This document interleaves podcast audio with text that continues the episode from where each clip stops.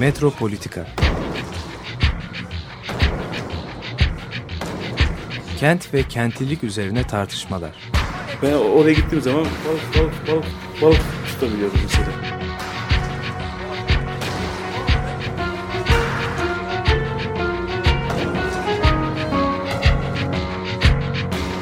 Hazırlayıp sunanlar Aysin Türkmen, Korhan Gümüş ve Murat Güvenç.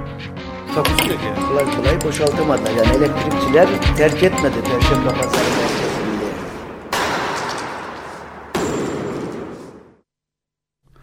Evet, Metropolitika'dan merhabalar. Ee, bugün programımız da Raşit Gökçeli konuğumuz. Merhaba. Hoş geldin Hoş Raşit. bulduk. Ee, bizim gündemimizdeki konular belli. Onun için seni de davet ettim programa. Ee, bugün e, şehir plancısı, mimar Raşit Gökçeli ile birlikteyiz Metropolitika'da. Ve bu yangını konuşacağız tabii. Notre Dame Evet. de Paris'te gerçekleşen bu e, şey neredeyse binanın tamamını kül eden yani bir şey kısmı hariç ana bölümlerinden biri hariç e, yapıda çok büyük bir hasara yol açan onarım sırasında gerçekleşmiş olan büyük yangın felaketi. Bu felaket tabii e, bütün dünyayı etkiledi. Hani ya çünkü öyle bir kültürel miras ki hani 850 yıllık olması vesaire işte bütün şeyin Paris'in simgesi olması birçok unsurla birlikte herkesin böyle bir şey içi yandı. Yani çok gerçekten büyük bir sarsıntı yarattı politik anlamda da. Ee, ve tabii şimdi bunu e, bir şekilde değerlendireceğiz bu programda. Evet. Ee, şimdi şuradan başlayalım istersen. Notre Dame'dan başlayalım. Ha, kendisinden başlayalım. Evet. Yapının çünkü e, çok önemli e, şeyleri var. E, tarihte çok önemli. Yani geçmiş olarak bir kere yapının inşasında kullanılan hani niye ahşap kullanıldı sorusu geliyor. Çatıda mesela. Şimdi gotik yapılarda özellikle hani bizim kubbeli işte Ayasofya falan gibi e, yığma yapılardan biraz farklı olarak yani hafifletilmiş bir strüktürü olduğunu hani Viollet Dük'ün ünlü böyle 19. yüzyılın mimarlık kuramcısı, eğitimcisi Viollet Dük ne yapar? O- Der ki gotik mimarlık aslında enteresandır diye hep dikkati çekmeye çalışır strüktürel özelliklerine değil Ama mi? o zaten o şey yapmış yani 19. asır ortası yani Ha. şu andaki gördüğümüz kilise belki de öyle de lütfün bir anlamda da yani. Şimdi e, ben başka bir şeye yani Hmm. daha çok dikkat ettim.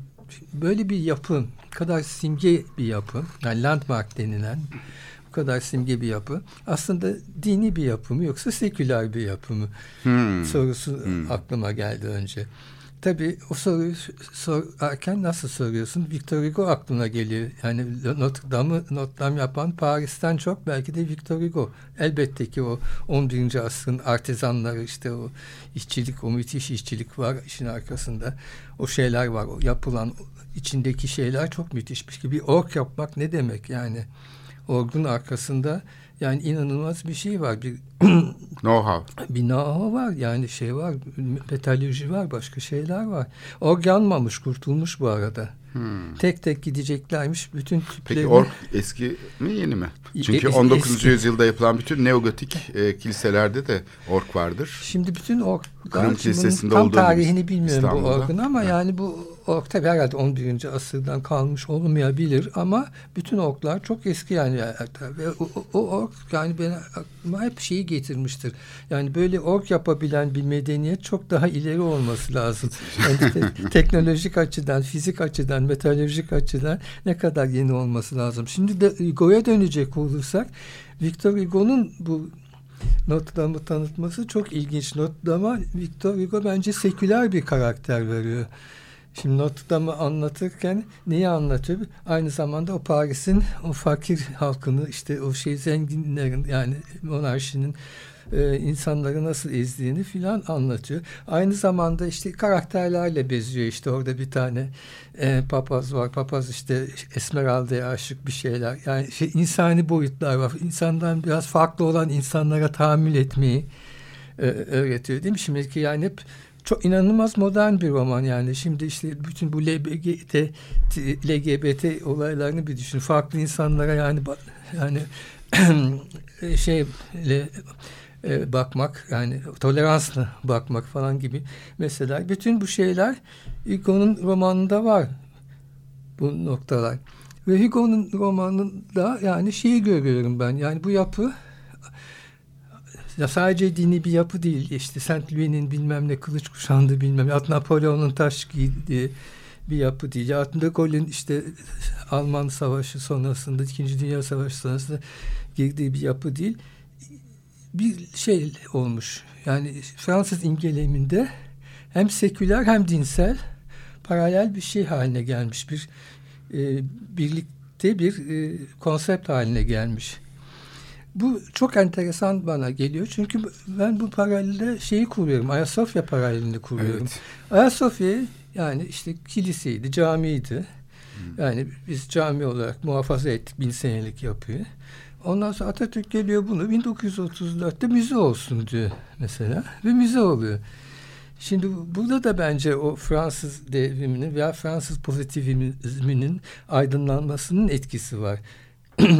yani e, bu yapının yani sadece dinsel değil seküler de bir e, fonksiyonu olduğunu dünyaya yani sunacağı sadece dinsel değil seküler de bir mesaj olduğunu söylüyor. Ve bu mesajlar ikisi de birbirinden yani önemli veya önemsiz diye söylemiyorum.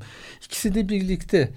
Yani İsa Neli Açık iyi bir teolog mesela onu bir düşünün ne anlatıyor? Yani Birleşmiş Milletler e, şeyinde e, insan hakları bildirgesindeki maddelerle e, kutsal kitaplardaki yani bize yani mukaddesat olarak değil mi yukarıdan gelen şeyler ilkeler ne kadar çakışıyor diye ona dikkat çekiyor. Evet şimdi Bu, burada evet, bir, çok enteresan bir şeye dikkat çekiyorsun evet. sahiden. Yalnız burada bir sorum olacak. Evet. Burada iki ayrı seküler e, şey var, evet. pozisyon var diyeyim. Bir tanesi devrimcilerin yani Fransız devrim sonrasındaki devrimcilerin orayı bir tapınak haline getirmek istemesi. Yani Hristiyanlık dışı yani bir bilgi tapınağı, bilim tapınağı gibi onun hatta bir kült mekanı halinde kullanmak istemeleri ve oradaki azizilerin, evet. heykellerin e, onları şey gibi gösterip aristokratlar evet. gibi gösterip giyotinle kafalarını kesmesi gibi yani heykellerin kafaları bile kesilmiş. Şimdi de böyle bir seküler yani dayatılan Şimdi zorla Deleuze'ün top... bir lafı geldi aklıma. Şimdi her devrimde böyle bir takım tuhaf şeyler olabiliyor tamam mı? Şimdi Deleuze diyor ki yani bir devrimin yani e, ne kadar gerekli olduğu elzem olduğu ayrı bir şey ama devrim olduktan sonra yani ne kadar da başarısız da uğradığı ayrı bir konu diye de, e, çok enteresan bir lafı var. Bu da böyle bir şey. Yani devrimden hemen sonra e, o kızgınlıkla bir sürü saçmalık yapmış olabilirler. Yani bir şey fark etmez ama yani işin şu andaki 800 senelik hülasasına bakıldığında bizde ta Ayasofya'ya kadar yani gelen iz düşümüne bakıldığımızda yani bazı yapıların artık yani tam e, e, halkların, insanların ingeleminde bir bütünlük kazandığını ve bu bütünlüğün sadece şey değil, e, seküler değil, dinsel de olduğu yani iki taraflı olduğunun altını yani çizmek istiyorum. Şimdi bu şeyle tabii e, yapılacak. Yani şey e, kurtulmuş yani öndeki iki kuleler Befra dedikleri Fransızların o bölgeler evet. kurtulmuş. O bölgede de şey varmış. ork varmış. Ork da kurtulmuş. Evet o, o cam rozas mı denir? O, o rozaslar kurtulmuş. Yani evet. vitray dediğimiz şu anda bizim. Onlar kurtulmuş. Ee, ama tabii yani kök sökecekler. Şimdi işin bu kısmı yani şeyle ilgili Notre Dame'la ilgili söyleyeceklerim şu aşamada. Bizim Peki ama bu zihinsel varoluşu evet. yani yapıların aslında fiziksel varoluşuna eşlik eden zihinsel varoluşunun sadece iktidarla tanımlanmadığını, oluşmadığını söylüyorsun. Yani evet. genellikle bu tip iktidar yapıları diyelim özellikle orta çağda katedraller iktidarın tasarlanmış imgesini ortaya koyuyor değil mi? Muazzam evet, işte bir şey. Mükemmeliyet anıtı yani o orta çağ şehrinin 20. içinde. asırda da böyle mesela Nur Altın Yıldız'ın yakın zamanda hmm. kaybettiğimiz onun hmm. şeylerini düşünün. Yani yazılarını işte bu Hitler'in bu soyunun yaptığı o binalar yani bir şey mimarisi yani baskıcı bir mimari insan halkların üzerinde baskıcı bir rejimin şeyini e, imajını yani yerleştirme falan gibi o var. Buna ama, karşılık da ama ee, hayat başka bir şey. Hayat başka türlü akıyor. Şimdi burada bir şey söylüyorsun. Evet, evet. Şimdi iktidarın aslında o, o imgeyi evet. kullanma biçimi var. Var fakat... Ve bunun aslında bir tür toplumsal sözleşme gibi. Evet. Yani karşılıklı olarak din kurumu evet. aslında şeyle de birlikte bu mekanları kullanıyor. Ve daha çok hani yazılı şeyler iktidarın denetim alanında kapalıyken görsel konular, mimari konular, tasvirler, temsiller, ikonalar bunlarsa halka dönük iktidarın şeyini oluşturuyor. Tabii ama nasıl oluyor? Tabii mü- müthiş bir deha, edebiyat dehası geliyor. Yani o Ama o da onu yap- modernite işte. yapmasa işte modernite o da yani Evet. Victor Hugo. İnanılmaz modern bir roman bu tamam. Evet. Ama yani şimdi e, hatta e, Victor Hugo hani bu Notre Dame de Nottam Paris yoksa isimli Esmeralda olmasa bilmem Quasimodo olmasa kafamızda şekillendiremeyeceğiz belki bile. Onun Evet, için de yani evet. Victor Hugo'nun Evet. keşişin ağzından dile getirdiği hani bu bunu öldürecek sözü de çok önemli. Yani kağıt Evet. taşla e, şeyi öldürecek temsili. Taşı öldürecek diyor. Yani kağıt Celui-ci, celui, e, ne diyor? Tuera celui-là mı? Öyle bir şey söylüyor. Bir şeyler de E, yani şu şunu öldürecek diyor. Yani kitaptan söz ediyor. Bir taraftan da kendisi de edebiyat. Yani Evet. kitap kitabın içinde kendisi var.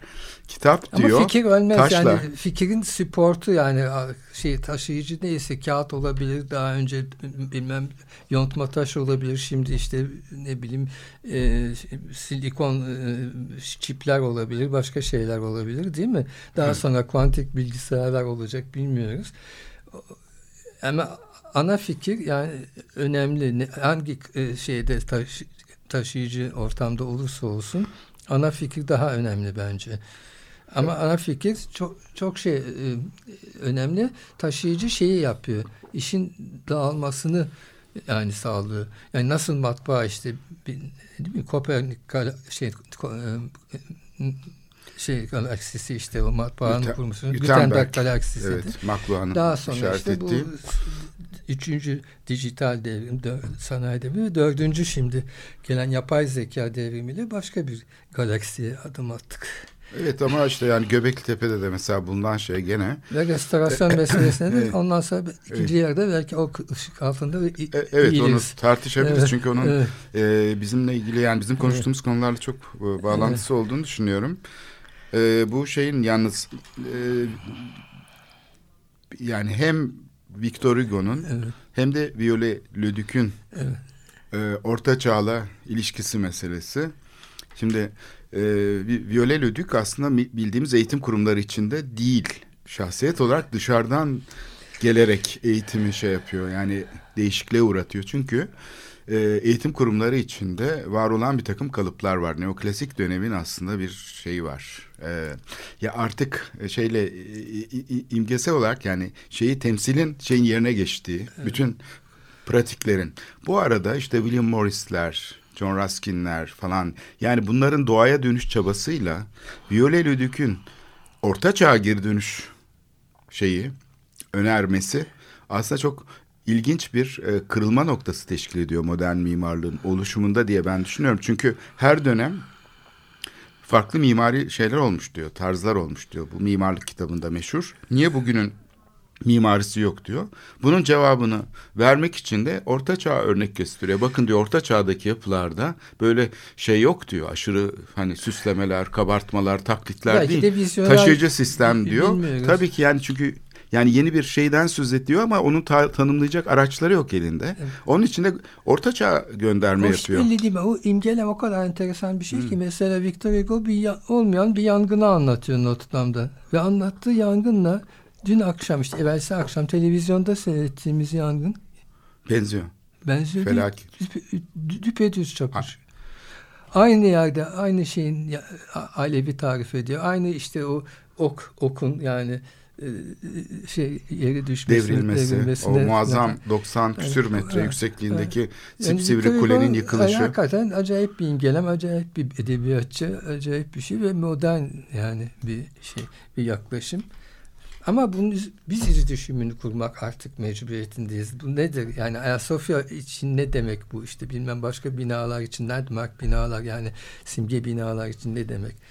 Yani burada yani kamusal alan nerede başlıyor bitiyor, e, mukaddesat nerede başlıyor bitiyor falan bunları tartışmamız lazım. Şimdi bu şeye çok yakın bir yerde dünyanın en büyük mimarlık müzesi var biliyorsun. Şayo Sarayı. Bu da devrimden sonraki yapılmış hani tuhaf yapılardan biri aslında. Böyle geometrik biçimleri olan, şeyi do- domine etmek isteyen böyle meydanı falan bir yapı değil mi? Bu Şayo Müzesi ve aslında bu sadece müze değil. Yani mimarlık mirası ve mimarlık müzesi değil. Aynı zamanda da işte eğitim kurumu İşte falan. bak ne kadar tuhaf anlayışlar. Şimdi yani mesela e, İlber'in bazı şeylerini hatırlıyorum. Bu nedir Ermitaj Müzesi'ni bu kadar adam gezer mi? Batacak müze. Gezmesin kimse falan diye bir az olsun. sürü Evet. Şey. Buraya da 14 milyon ziyaretçi Ama geliyor yani yılda. şimdi hakikaten de haklı yani. Bu kadar adam girince de bir şey kalmaz. O yapı tahrip olur. Ama işte o Topkapı Sarayı'nda bunu şimdi- yaşadığı için söylüyor. Çünkü Topkapı Sarayı'nın Evet. başkanıyken gördü ki müze olma işleviyle kültürel mirasın korunması arasında bir Heh, çelişki var. Görmüş tabii Evet, zeki bir insan. Ama şimdi yani demek ki nedir? Şimdi ama şey var artırılmış gerçeklilik var, augmented reality var. İnsanların gidip şahsen gidip gezmesi gerekmiyor ki artık. Ama işte sen bunu Ya. belirleyemezsin. Yani insanlar eğer kokusunu E- tadını almak istiyorsa şimdi şunu işte benim söylememe rağmen bunu söylediğine göre demek ki bu Ya. Şayo'daki müzenin Ya. haklı bir tarafı var. Var Şayo ki nedir bence. biliyor musun? Şayo'da aslında Gitmedim yani müze d'architecture et du patrimoine e, bunun Kültürel miras. Kültürel Miras Müzesi. Burada Violeli Dük üşenmemiş. Muazzam bir çabaya girişmiş. Bütün orta çağ e, şeylerinin kopyalarını yapmış. Kapılar, Replik. işte şey replikalar, kuleler. Hani bizde restorasyon denen şey onların kötüsü tabii. Hani onları görünce aa mükemmel restore etmişler diyebilirler Türkiye'de tabii. Ama orada bunların replika olduğunu o kadar mükemmel replikalar yapmış ki. Evet. Ee, ve bunların üstünde tozu bile duruyor. Yani böyle kullanılan ahşabın hani 400 yıllık 500 yıllık olduğunu anlıyorsun falan. Yani şey e, bu müze aslında e, e, bütün e, Fransız e, kültürel mirasını toplayıp bu merkezde sergilemeye amaçlıyor. 23 bin metrekarelik Şimdi muazzam bir. programın sonuna doğru bir şey söylemem lazım. Daha var mı? Burası e, şeyin e, merkezi. Yani o dönem e, Viollet Dük'ün topladığı örneklerinde. Ondan sonra zaten o koleksiyonda bir süreksizlik var. Mesela Orta Çağ'dan sonrasında işte modern mimarlık falan da giriyor. Şimdi bu dünyanın en büyük mimarlık müzesi ama dünyanın da en hantal, en e, şey olmayan, ucu bucağı tanımsız bir müzesi. Çünkü yani bugün yapılan mimarlık müze- müzeleri daha böyle etkinlik temelli işte bir dönemi ele alıyorlar diyelim modern mimarlığın üzerinde bir şeyin üstünde derinleşebiliyorlar. Oysa ki bu müzede her şey var ama hiçbir şey yok. Dolayısıyla 19. yüzyılın yani zaten 1880'lerde falan kurulmuş. 1997'lerde tesadüfen bu da yanmaya başlamış ve zor kurtarılmış. Ondan sonra da Sarkozy tarafından 2007 yılında yeniden açılmış. Ee, yeniden kazandırılmış Palais du Tokyo gibi. Bu da şey olmuş tekrar e, Paris'in e, kültürel hayatına bu katılmış muazzam bir müze. Yani burayı gezmeden hani Paris'i e, veya Fransa'yı anlamak mümkün değil. Burada her şeyin kopyaları var. Evet. Ama bunlar Türkiye'de olsa şey denir. Ee, ben e, başka bir müzenin, buna benzer bir müzenin Brüksel'de Portugal binası var. Yani kalan tek ortaçağ yapısı. Bunun yani Kraliyet Sanat Tarih Müzesi. Bunun direktörüyle tanıştım. Evet. Ee, bir İstanbul sergisi vesilesiyle. Ee, ve beni gezdirirken direktör şunu anlattı. Dedi ki işte bu yapı Orta Çağ'dan kalan tek yapıdır Brüksel'de. Ben de sayeden tamamen gotik bir yapı. Fakat içime bir kurt düştü.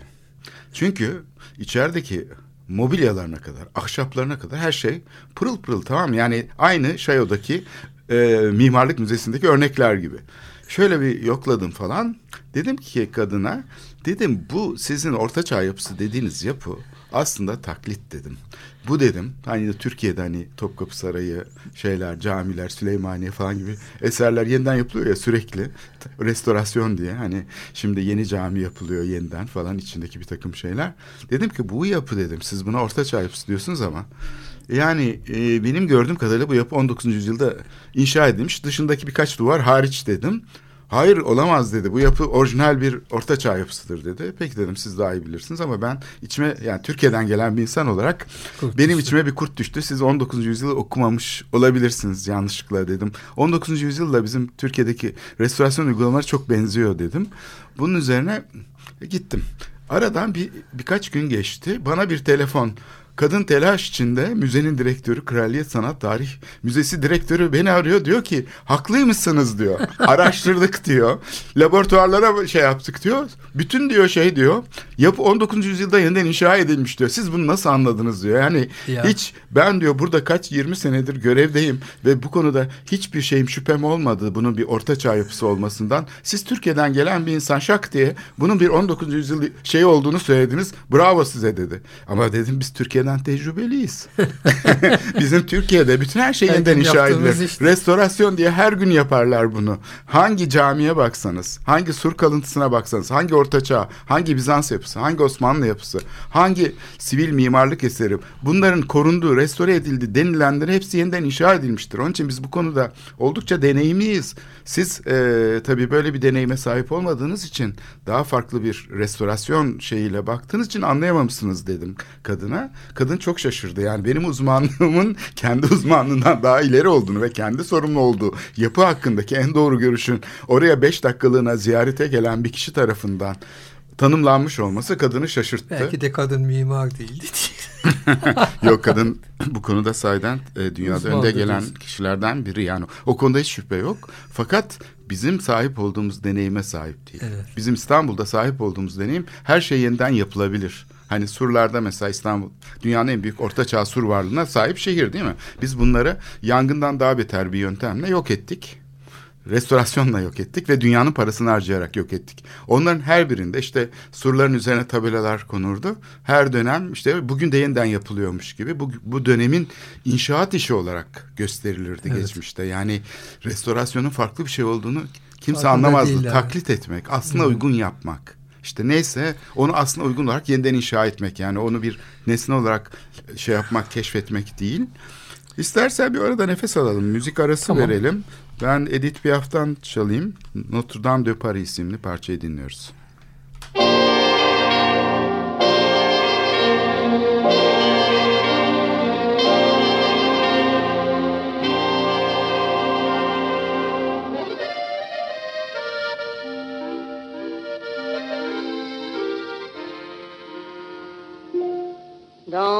Paris de Notre-Dame, de Notre-Dame de Paris.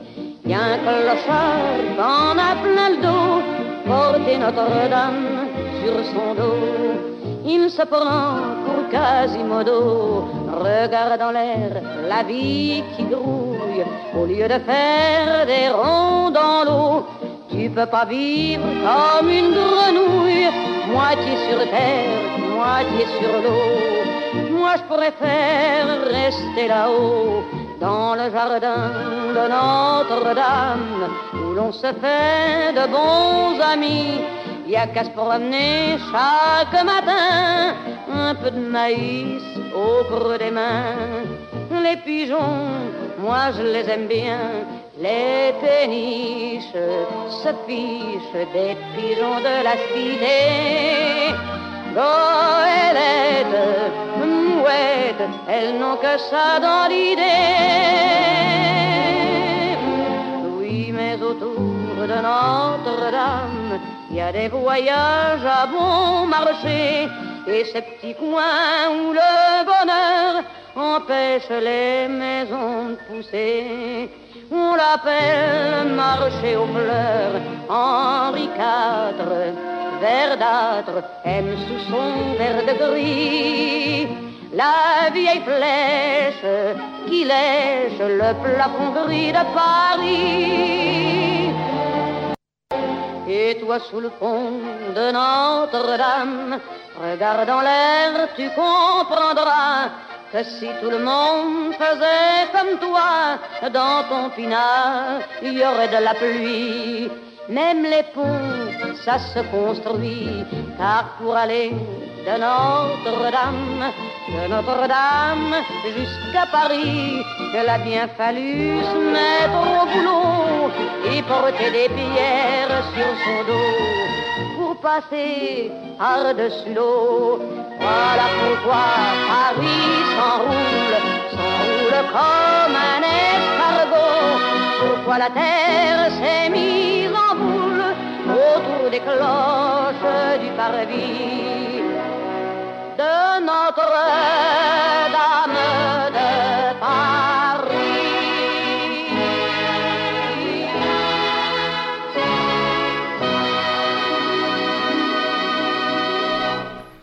Evet, Notre Dame de Paris, Edith Piaf'tan dinledik. İyi ettik. Evet, sevgili Raşit Gökçeli e, konuğumuz Metropolitika'da bu hafta şehir plancısı, mimar ve yazar e, Raşit Gökçeli ile Notre Dame yangını ve restorasyon meselesini konuşuyoruz. Şimdi tam da restorasyon kısmına geldik galiba. Macron galiba şey dedi değil mi? Yeniden yapacağız hiç merak etmeyin dedi. Dedi de yani şimdi o da çok enteresan. Konuya baktığım zaman yani ekonomi politiğe girmemek mümkün değil. Yani restorasyonda ne alakası var diyeceksin ama adamın işi gücü bütün gün zenginlerin işte vergilerini işte şey düşürmek. Ondan sonra kamusal alanı yok etmek. Kamusal alanda çalışan kadroları kısmak. Ben şunu düşünüyorum. 2-3 tane toma eksik yapsalardı tamam mı? Yani şey sarı yelekleri kovalayacağım ayağına. Ya onun yerine yani birkaç tane itfaiye aracı daha yapsalardı belki bu kadar büyük bir ama şeyde Trump'tan gelen rahat, şu teklif var ya hani helikopter onu, kullanmadılar tanker helikopter. İşte o enteresan Sen çok. nehrinden su evet. çekip hemen üstüne püskürtebilirlerdi. O benim de aklıma O küçücük, küçücükken yangın evet. daha henüz çatıda kıvılcımlar sarmamışken yani kızarmamışken işte çatı yani, söndürülebilirdi belki de. Elbette yani evet. daha küçücükken tabii ki söndürüldü. Ve buldukları bahane de çok enteresan. Su yani gidecek strüktürü şey yapacak yıkacak. Tarihi yani esere zarar verecek. Saçma sapan. Herhalde söndürebileceklerini zannettiler de ondan. Sonra büyüyünce iş yangın öyle yani, küçücük bir şey sonra çok büyük olabiliyor. Yani minare yok mu Notre Dame'da? Ama bu minare kılıfı sığmaz yani Notre Dame'ın kılıfına. Ee, yani ya orada şimdi ondan sonra da tabii işte şey reklam yapıyorlar. Falanca zengin işte Arno şu kadar 100 milyon lira evet, 600 şey, milyon euro öteki bu kadar 100 evet, milyon verdi bilmem ne diye. Ee, yani yazıklar olsun falan demek geliyor insanın içinden. Bir de yani artık e, şeye geçecek olursak restorasyon restorasyon artık bu değil. Şimdi ben Türkiye yani şimdi İstanbul'da dolaşıyoruz değil mi son birkaç senedir. Ne gördük yani o şimdi o, o yapılan o Çamlıca'daki hikayeyi bir kenara at. Yani onarılan camileri bir düşün. Şimdi evet. bir cami onarılıyor. Şimdi cami nedir? Bir, aslında bir kamusal alandır o da kendine göre yani. Tamam dini yani şeyi öne çıkıyor. Fonksiyonu öne çıkıyor. E sen ben camiyi restore edeceğim diyorsun. Kapatıyorsun camiyi. Hı hı. Senelerce insanlar ne içine girebiliyor ne çıkabiliyor. Ve göremiyor. Şehrin imgesinden Hiçbir şey göremiyor. Mesela kayboluyor. Beşiktaş Camii. Yeni cami işte örnek. Meşhur, evet. Yeni cami. Hangi cami? Şimdi bizde çok güzel bizim eski sokakta Teşvikiye'de yani Muradiye cami vardı. Ufacık bir camidir böyle pırlanta gibi ve şeydir yani üzerinde böyle çinko kaplamalar vardır. Birisine verdiler. iki senedir kapalı. O, yani tamam mı? İhtiyacı Ve ideolojinin şimdi, aşırı restorasyon tutkusu nereden hayır, geliyor? Hayır beceriksizlik yani evet. bir de şey var. Yani hmm. hani, hani Fransa'daki gibi yapsa bile orada da iyi yok tamam mı? Yani gidiyor kapatıyor. iki sene, üç sene hiç kimse işin ne girebiliyor ne çıkabiliyor. Yani şimdi restorasyon kısmını vazgeçtim. Ya bu bir kamusal alandı ya niye yani bu kamusal alandan insanları uzaklaştırıyor. Onu bırak yani ulaşım transfer merkezi evet. işte Kabataş. Evet. Kaç evet. senedir insanlar mağdur evet. ya da karşı taraftaki evet. tren istasyonları. Evet. Kaç senedir ulaşımdan mahrum insanlar. Yani o işin bunu... birinci kısmı. Bir de ikinci evet. kısmı o da diyelim ki o çinko kaplamalar. Keyfi meşhur, bir şey süreç. 19. asırda Hı. İngiliz bilmem tenekeleriyle çinkolarıyla yapılırdı. Bilmem eğilip bükülürdü özel makinelerle filan. Onları yapabilen yok şimdi. Ama şimdi artık 3D printerler çıktı değil mi? Baskılar çıktı. E, e, evi basıyorsun şimdi. Bütün bir evi basıyorsun 3D olarak. Ve evden daha ucuza geliyor. Yani yani ben sana bir şey söyleyeyim Anlatabiliyor muyum? Yani Burada... şeye bakış açtı. Üstelik ki 1964'te bir konvansiyon varmış. Açtım baktım işte. Evet. Ben göstersem bilmem ama açtım baktım. Deniz Mazlumların bilmem ne yaptı. Hı. Çok değerli bir bilim adamı Deniz Hı. Mazlum. 1766 depremiyle ilgili inanılmaz bir çalışması var isteyenler gitsin kütüphanelerden, hmm. kitap evlerinden bulsun. Tamam mı? Ee, şeyi yani bugün nanoteknolojiyle gidiyorsun taşlara bilmem ne enjekte ediyorsun. Bir şeyler enjekte ediyorsun. Taşın niteliği değişiyor tamam mı? Yani artık restorasyon yapmanın bence Aslında uygun şey- diye bir kalıbı yok yani. Bu, bu- Elbette bu, çok onu büyük bir saçmalık 64'teki yani. şeyde de üstelik kabul edilmiş bu. Yani Evet. UNESCO'da mı nerede bir yerlerde işte diyor ki yani eğer bir şey restore edeceksem de ve eskisi gibi o- olması değil yani Müdahalenin farklılığını göstermek Şey, Ha, diyorlar. fonksiyonu yansıtması Evet, bilmem evet. tekrar hayata Evet. ilişki bir şey sunması lazım. O zaman ben bu yeni teknolojileri kullanabilirim diyor. Dolayısıyla bu nanoteknolojileri gidiyorlar kullanıyorlar. O nanoteknolojik partikülleri taşlara, başkaları hangi materyaller varsa onlara enjekte ediyorlar. Dolayısıyla ben şu anda biyolojik olsam, başka biri olsam bu çatıyı te- ahşap yapmam yani. Şimdi bu yani bir O e, struktürü aynen tartışma çok, konusu çok daha bu- bu- hafif bir bu. tat- titanyumdan imal ederim. Anlatabildim mi? Ve hiçbir şey değişmez bana sorarsan. Şimdi bu konu Ama tabii- kim de, ne derse yani desin. şimdi desin. kıyamet koparılacak bir konu haline gelebilir tabii. Tabii. Ama, Ama bu gelsin. ge- gelmesi de lazım. Gelsin tartışılması yani, gereken bir konu. çünkü. Şimdi Evet, burada evet. asıl mesele tartışmasızlık. Mesela Türkiye'de bir takım kabuller var. Doğrular ve yanlışlar var. Evet. Mesela surlar aslında uygun yapılacak. Neymiş efendim? İçine işte şey yapılacakmış, taklit yapılacakmış, benzer taşlar yapılacakmış, benzer harçlar kullanacakmış. Halbuki bazı zamanlarda oradaki çatlakları korursun ve o çatlaklar sana depremsellik tarihi hakkında şehrin E, tabii bilgi ki. verir. Harcın higroskopik yapısını ölçersin Elbette. ve bu higroskopik yapıyla çevresindeki tarım faaliyetinin ilişkisini kurarsın. Tabii. Ne bileyim parçaları yani orada bir Gaudi yapısı gibi. Amorf parçalar var değil mi? Kırılmış parçalar var Teodos surlarında. Bu sur bu parçaların tıpkı bir heykel gibi bir Gaudi yapısının analizi gibi mikronometrik statik analizini yaparsın. Elbette. Mühendislik açısından son derece yaratıcı bilgiler üretirsin. Ee, her bir e, şeyin çevresindeki üretim tipolojilerini araştırırsın. Kapıların etrafında anlam dünyalarını araştırırsın.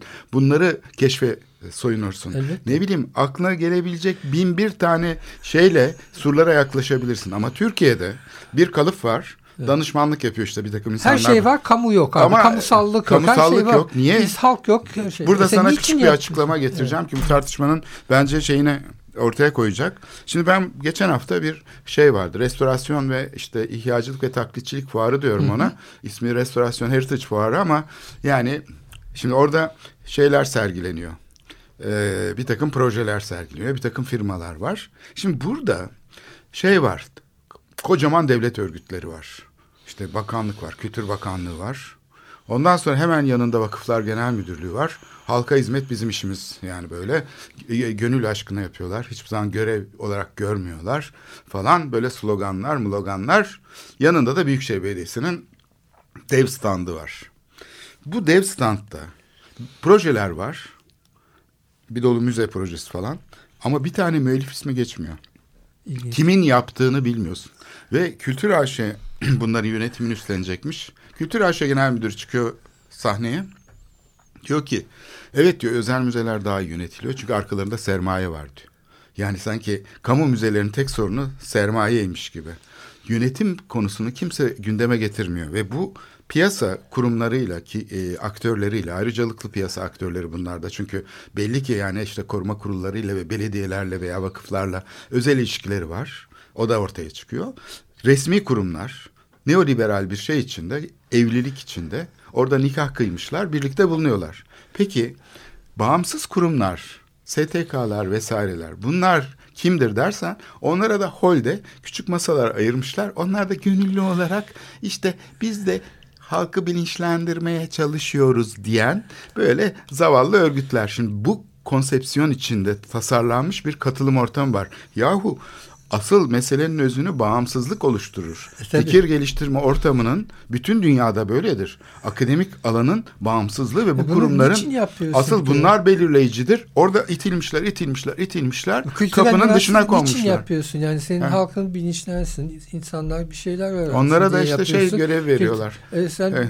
insanlara kapatıyorsun. Yani bir kere işte o senin anlattığın yani o fuar onun e, bir başka illüstrasyonu oluyor.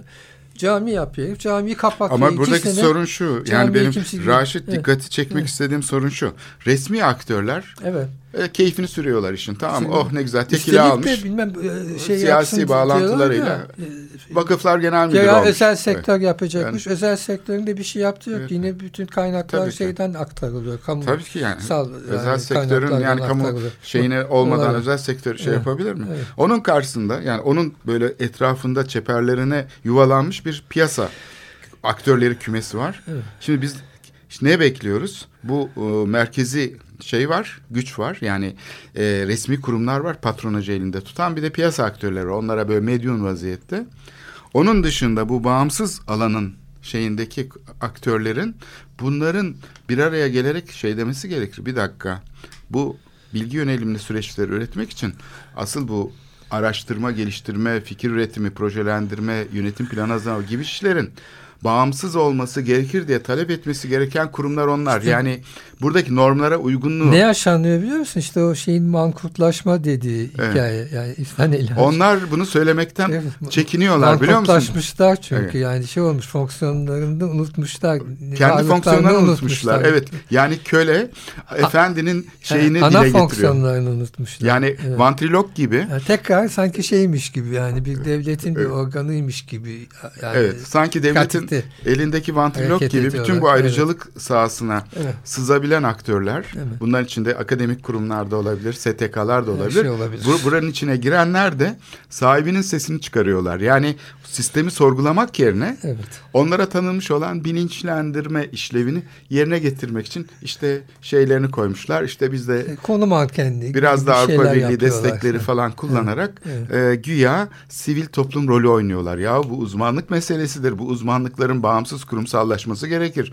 Piyasa aktörleri ve resmi aktörlerin dışında bu üçüncü tarafın gücüdür aslında e, şeyi ortaya koyan değil mi? Tabii. E, bütün yani bilişsel süreçleri geliştiren budur. Türkiye'de sadece piyasa var. Ve üstelik ne kadar Resmi yazık ki aktör yani var, o kadar. 149 tane şey fakültesi var şu anda Türkiye'de. Mimarlık fakültesi var. Yazıktır. Ya bu kadar e, Evet. insan heba oluyor, çöpe dönüşüyor. Evet. Şimdi 19 tane müze yapıyormuş insan. İstanbul Büyükşehir Belediyesi sadece. İstanbul Şehir Müzesi diye bir müze inşaatı başladı Topkapı'da. E, ve bu müzenin yani bayağı e, işte büyük bir kapsamlı bir şey. E, ben gittim şeyi sordum. Yani kimdir? Kim hakikaten? Ha müellifi kim? Kimler hazırlıyor? E, standta 10 kişiye sordum. Yani Büyükşehir Belediyesi'nin sorumlusu olan insanlar hiçbiri bilmiyordu. Sadece bana şu tarihte bitecek. 2023'te bitmiş olacak. Yok bilmem ne tarihinde bitmiş Ne olacak. olacak şeyde de duruyor tabela benim demin anlattığım ufak camide mahalle arasında Muradi 2018'de bitecekti yazıyor. Evet. Şimdi Ondan bugün sonra- hangi tarihteyiz? 2019 kaç Nisan? Ben- 15 Nisan Ben birkaç daha örnek daha vereyim. Tekfur Sarayı. Olduğu gibi duruyor. Hiçbir şeye rezil bir halde duruyor hocam. Tekfur Sarayı'na biliyorsun sokmadılar. Uzun süre insanları giremediler. Hatta UNESCO uzmanları geldi biliyorsun. Hani şey için geliyor ya arada bir misyon geliyor gözlem yapmak için. Onlar bile giremediler. Tekfur Sarayı'na müteahhit sokmadı. Aman Allah'ım. Etrafını böyle şeylerle çevirmişler. Çelik şeylerle falan. Sonunda içinden nur topu gibi bir e, kullanılabilecek bir şey çıktı. Düğünler yapıyorlar değil mi? İskemleler koyup arka- Onu da arkası e, yaptılar bilmem neler fakat koyup. e, bu şeyde Heritage dediğimiz ihyacılık e, fuarında e, şey e, ortaya kondu. İşte burası Çin'i müzesi olacakmış. Şimdi içinde Çin'i kalıntıları bulunmuş ya. Ya burasının Bizans meselesini örtmek için Osmanlı döneminde güya Çin'i olduğunu şey yapacaklar. Ya tamam olabilir de bunun için yani Çin'i müzesi yapmak için Tekfur Sarayı'nı yok etmek ne demek yani? Allah Allah. Ya çok enteresan bir te- ya tek boyutlu işte şeyin özelliği ve kimsenin gıkı çıkmıyor. Asıl mesele şu. Herkesin fikri olabilir kardeşim. Birisi de Çin müzesi yapmak isteyebilir. Tabii ki olabilir. Yani Evet. bütün fikirler değerlidir. Ama şu bir hele bir tartışılsın diyen yok. Birisi tutturmuş oradan. Hepsi paylaşmışlar alanları anlaşılan. Kimse kimsenin alanına dokunmuyor. Ayağına basmıyor. Evet. Birisi gitmiş şeydeki eee, bu CER istasyonu var. Tünel eee, şey meydanına bakan. Orası da ulaşım müzesi olacak. Ha evet. O yapı ulaşım müzesi için uygun mu değil mi bunu tartışmadan. Şimdi müzenin altında şeyler varmış. Volanlar. Ya volanlar asıl buhar makinesileri şeyde duruyor. Hasköy'de duruyor. İki tane vagonu vardı bu zavallı Ha, tünelin. Çok eski bir vagondu. Evet bir tanesi orada pırıl pırıl Ahşap duruyor. bir vagondu. Rahmi Koç Müzesi'nde. Öyle mi? Duruyor pırıl pırıl. Öbürünü Has, Hasan Paşa'ya koydular. O da pırıl pırıldı. Fakat iki senede parçalandı ve yok oldu. Hurdacılar söktüler götürdüler tamam mı? Hiçbir şey kalmadı geriye. Belediye kendi malını koruyamadı. Gaz fabrikasını koruyamadığı gibi içindeki bütün donanımlar sökülürken, çalınırken, kaçırılırken ya da göz yumulurken aynı şekilde tünel vagonu da orada eridi bitti. Ben bunu fotoğrafladım. Sapa sağlam bir Olamaz. vagon. Bir tanesi Koç Müzesi'nde duruyor. Buhar makinesi de duruyor. Şimdi oradaki şey volanlar varmış. Kültür Aşağı yeni keşfetmiş yani birdenbire artık müzelerden sorumlu. Diyor ki volanlar var bunda. Ya bütün bu makinelerde volan vardır. Yani bir şeyde makinede pistonlu makinede volan olmadan çalışır mı? Tabii ki volanlar var. Tamam bunu tarihi bir eser gibi diyor. O Fransızların yaptığı lastik tekerlekli metro vagonlarıyla sistemi bugün biraz da böyle süsleyerek komikleştirirler ya o vagonları. O sistem elektrik yarı mekanik bir sistemdir. Yani bilgisayar henüz 70'li yıllarda gelişmediği için yavaşlatma sistemi falan o tamam mekanik e, kontrollere dayanır. O sistem hala duruyor içinde 70'lerin şeyi. Ama o orijinal e, buharlı makine sisteminin volanları değil ki. Onlar Koç Müzesi'nde görülebilir. Yani e, işte buhar makinesi ve onun şeyleri var. Kayışları bilmem neleri. Şimdi bunu bilmeden oturmuş oraya işte ne yapacak? Duvarları süsleyecek. Seramikler kaplayacak hani aşağıda Karaköy'de olduğu gibi. Fotoğrafları seramiğe basacak. Al sana müze. Şimdi müze nasıl yönetilir? Yazık günah değil mi? İstanbulluların parasını harcıyorlar bu müzeleri yapmak için. 19 tane müze. Son olarak şunu da söyleyeyim ki ilgili olduğu için Yeni Kapı'daki müze. Şimdi hani o müze yerine bir tane AVM yapıyorlardı. Ee, ve müze, e, projesinde bir üniversite hazırlamıştı. 43 bin metrekare tabanı olan Aman bir Allah. şeydi. Felaket bir şeydi ve iki proje arasında hiçbir bağlantı yoktu yani. Hem metro... E, 150 tane AVM var zaten. Daha ne istiyorsun? İşte orası da belediye rant elde edecek ya. Edemezsin ki İki yani. tane metro hattı orada birleşiyor Marmaray'la. Aralarında 900 metre mesafe vardı yani haberleri bile yoktu iki projenin. Müdahale edildi. Bir yönetim planı hazırlandı falan filan. Sonra uluslararası yarışmaya açıldı biliyorsun o yönetim planının programlamasına göre. Fakat o program sırasında yeni kapıya dolgu yapıldı. Araya bir araç tüneli girdi. Bütün bunlar programda yoktu. Yani yarışmanın aslında yeniden ele alınması gerekirdi. Fakat bunları gizlediler yarışmacılardan ve seçici kuruldan. Seçici kurulu da değiştirdiler ve sakladılar. Aslında Mimarlı Odası'nın kıyameti koparması gerekirdi. Yani hep seçici kurul yarışmadan sonra değişmez hem de program. Program asla değişmez. Onunla da kalmadılar. Sonra içine ilaveler yaptılar. Yani birinci etap avan proje aşamasında hem programı düzenleyen İMP'nin e, başındaki kişi ayrılmış oldu. O bir aracılıkla girdi. Öbürü de koruma kurulundaki kişi dahil oldu meseleye ve tabii ki onlar ikisi de birincilik aldılar. Ve bunlardan bir tanesi yani getirdikleri yabancı uzman olaya vakıf olmadan ve bunun e, bir proje yönetimi meselesinin kuralları oluşmadan avan projeden uygulama projesine geçiş sağlandı. Bu 10 sene önce oldu.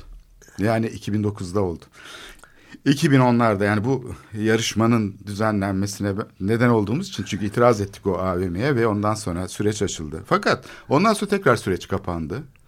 Tabii bizim de haberimiz olmuyor ne olduğundan ve bu süreç Peter Eisenman'ın işte projesi uygulama projesine doğru evrildi. Fakat bu evrilme sürecinde bu çok aktörlü yapı ortadan kalkmış olduğu için proje tabii gene bildiğimiz yöntemlerle yönetildi. Ve şimdi o projenin uygulanması da bir felaket olacak. Bir e, şeylik orada var.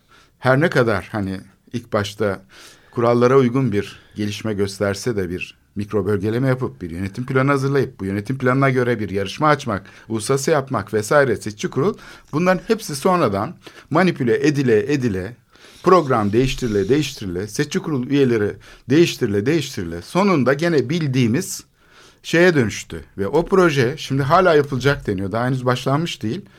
Ama artık iş işten geçti. Yani eskidi o proje yahu. Bir de proje yanlış yönetildi on, uygulama aşamasına geçerken. Dolayısıyla bu 19 tane müze projesini, şehir müzesi de dahil bir şeyinin analizinin yapılması lazım. Mimarlık ortamında bunun tartışılması lazım. Yani ne oldu bu, bu müze projelerine? Yani 149 tane fakülte var. Hiç, hiçbir şey yapmıyor. İşte odayı zaten unut. E, Kim yapacak unut, bunu yani unut. vatandaşlar mı yapacak bunu? Müzeyi ziyaret eden insanlar mı anlayacak Meslek bu müzeyi? odası bırak yani müzene kendi yani mesleğine ilişkin Bence bu işlerde esaslı konularda bile hiçbir şey yapmıyor. danışmanlık hizmeti aldıkları için buradan belki şeye de geçebiliriz. Yani tıpkı belediye şirketlerinde olduğu gibi bir problem var. Çünkü bu tip e, kamu işlevleri yani şehrin yani müzeler nedir? Şehir müzesi şehrin geleceği hakkında aslında fikir üreten bir enstitü gibi çalışır. Bolonya'da falan şehir müzelerine bakalım Londra'da. Bunlar sadece şehrin geçmişini analiz etmekle onu yeniden algılamakla sürekli keşifçi bir çabayla kendilerini güncellemezler. Aynı zamanda gelecek perspektifi de üretmekte çok önemli roller üstlenmiş kurumlardır şehir şey müzeleri. bile doğru dürüst yapıldı mı bence Origin Destination araştırması yani ne, yani İstanbul'daki yani ulaşımda insanlar ne kadar ulaşım ne kadar kullanıyor yani kim Ya mutlaka üniversiteler kullanıyor. araştırıyordur bunları. Ulaşımla Vallahi ilgili çok ciddi uzmanlar çalışıyor. çalışıyor Fakat ama yani- işte bunun şeyi yok. E, yani, görünürlüğü yok. Ya bu, evet görünürlüğü yok yani İstanbul planları hazırlanırken de master planlar hazırlanırken kimsenin bir haberi olmadı değil mi? Neler ne, hangi kararlar alındı. Sonra bittikten sonra İş son işler. aşamada bir belge çıktı karşımıza. İşte onu da ondan sonra bir şeyle şöyle bir fiske attılar ve kenara koyuverdiler. Şimdi dolayısıyla bu demin sözünü etmiş olduğun yani bu kurumlar ne yapıyor peki? ne yapıyor? Şimdi buradaki mesele belediye şirketlerinin BİMTAŞ falan gibi orada varlıkları muazzam. Kadroları, şeyleri ve buna eklemlenen ve oradan iş alan bir sektör doğdu. Üniversite adını kullanarak iş alan insanlar. Danışmanlık işleri, proje müelliflikleri. Şimdi mimarlık böyle bir şey değildir. Onun tamamen iktidar e, şeyinden bağımsız olması gerekir ki verimli olabilsin. Akademik alan böyle bir şey değildir. Akademinin e, Peki sonra ne oluyor? koşullandırılmamış Bütün o olması 8 bin me- gerek. me- mezunun da yüzde doksanı işsiz, İşsiz kalır çünkü İşte e, buyur. bu bir fakirleşme programıdır. Çünkü ayrıcalıkları Türkiye fakirleşiyor, imtiyaz- meslek fakirleşiyor, her şey fakirleşiyor. bilgi yönelim- İstanbul fakirleşiyor. bilgi yönelimli süreçlerdir. Bütün Evet. şeyi açan, kamusal alanı Evet. zenginleştiren budur. Evet. Bilgi yönelimli süreçleri kilitlersen şeyi felç edersin, ekonomiyi felç edersin. Aynen. Türkiye'nin yaşadığı krizin temelinde bu var. Hatta şunu bile söyleyebilirim. Bu belediye şirketlerinin ve bunların bu bürokratik şeyin dışına çıkan, taşan bir yapısı var ya. Bu mesela seçimlerle iktidarın değişme kabiliyetini de ortadan kaldırıyor. Çünkü öyle bir hazırlıklı, iyici kadro oluşuyor ki hepsi birbirine bağlı. Bunu seçimle falan değiştirmek de mümkün olmuyor. Çünkü o- öyle bir gücü var ki onların seçilen kişi onlara tabi olmak zorunda. Elbette. Yani devlette olduğu gibi bu Yani şu anda Türkiye'nin bütçesini düşün galiba bitiyor program ama yani bütçesini bir düşün. Yani işte İstanbul bütçesini ve yandaki şirketlerin bütçesini düşün ne kadar şey. Bu da yani direkt bütçe bir de bunun reperküsyonu var öbür sektörlere. Yani muazzam bir Evet. sorunla karşı karşıyayız. Aynen öyle. Özellikle bu yerel yönetim meselesi artık merkezi yönetim Başka bir meselesi şey de- diyeyim müzeleri Evet. bırak yani son 20 senedir yapılan inşaatların yüzde doksanın nasıl yani ne olacak? Hepsi çöp. Evet tabii ki hiçbir 30 katlı şey olmadan. binalar bilmem neler. E, Bu yani işte ekonomik kendi kendine zaten duvara toslamasının nedeni bu. Ekonomik ve ekolojik bir Çünkü felaket ve bil- kültürel bir felaket yaşıyoruz. Bi- Bilişsel Evet. süreçler tamamen şeyin altına girmiş olduğu için, patronaj kurumlarının altına girmiş Evet. olduğu için önünü göremiyor insanlar. Yani şey gibi koşuyor bir Ama tarafa şunu doğru. söyleyebiliriz senin dediğin Evet. şu. Yani burada yani meslek e, kesimi üniversite görevini Bağımsız yapmadı. olarak Yapmadı. çalışması zenginleştirir aslında. Birçok Evet. Ama öğrencisinin de iş bu bulmasını sağlar. Evet. Her, her köşeye bir tane gece kondu üniversitesi kurdular. Ama yani bütün bu söylenen meseleler ka- karşısında Hı. mezunlar çaresiz. Evet şimdi Özeti e. Notre Dame'dan geldik? restorasyona geldik. Restorasyondan da bir ucunu siyasete dokundurduk programın sonuna doğru. İyi de Ee, oldu bence. Bu konu bitmez. Evet. Destekçimiz Ilgın Eke'ye de çok teşekkür ediyoruz ve. Metropolitika programını dinlediğiniz için dinleyicilerimize de tabii. Haftaya görüşmek üzere. Hoşçakalın. Hoşçakalın.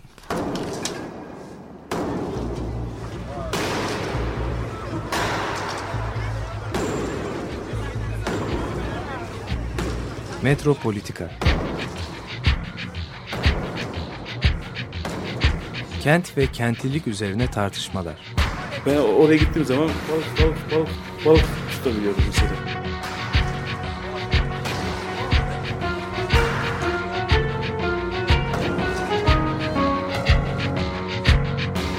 Hazırlayıp sunanlar Aysin Türkmen, Korhan Gümüş ve Murat Güvenç. Takusuyor ki. Kolay kolay boşaltamadılar. Yani elektrikçiler terk etmedi Perşembe Pazarı merkezini. Açık Radyo program destekçisi olun. Bir Bir veya daha fazla programa destek olmak için 212 alan koduyla 343 41 41.